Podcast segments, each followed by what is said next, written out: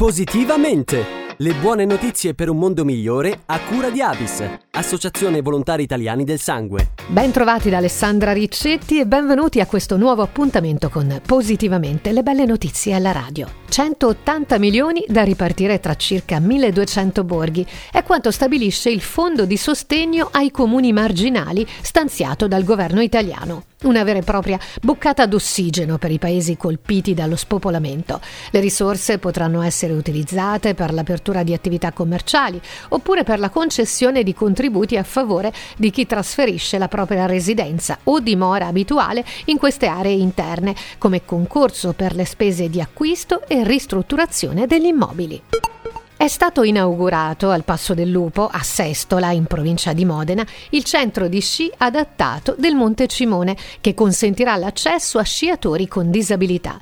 Grazie ai servizi offerti e alle numerose attività proposte, questo centro si configura tra i più completi ed attrezzati dell'intera dorsale appenninica.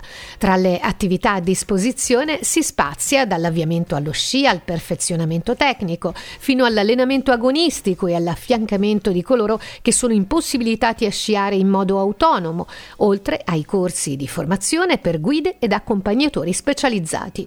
Tanti modi per rendere lo sci una disciplina sempre più inclusiva e aperta a tutti.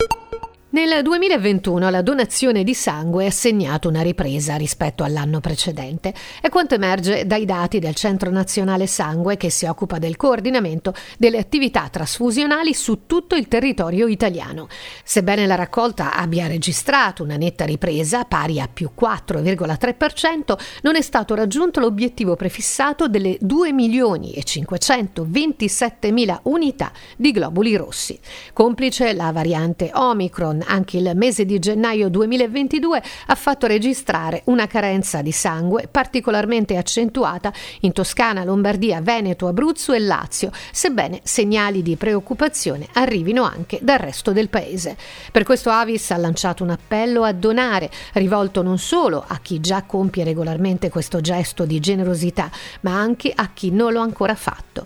Per maggiori informazioni e per conoscere la sede più vicina, visitate il sito avis.it. Ed è tutto per questo appuntamento con Positivamente. Da Alessandra Riccetti un saluto, appuntamento alla prossima. Positivamente! Le buone notizie per un mondo migliore a cura di Avis, Associazione Volontari Italiani del Sangue. È un dolce molto richiesto e semplice da realizzare. Iniziamo prendendo il burro e il tuorlo delle uova.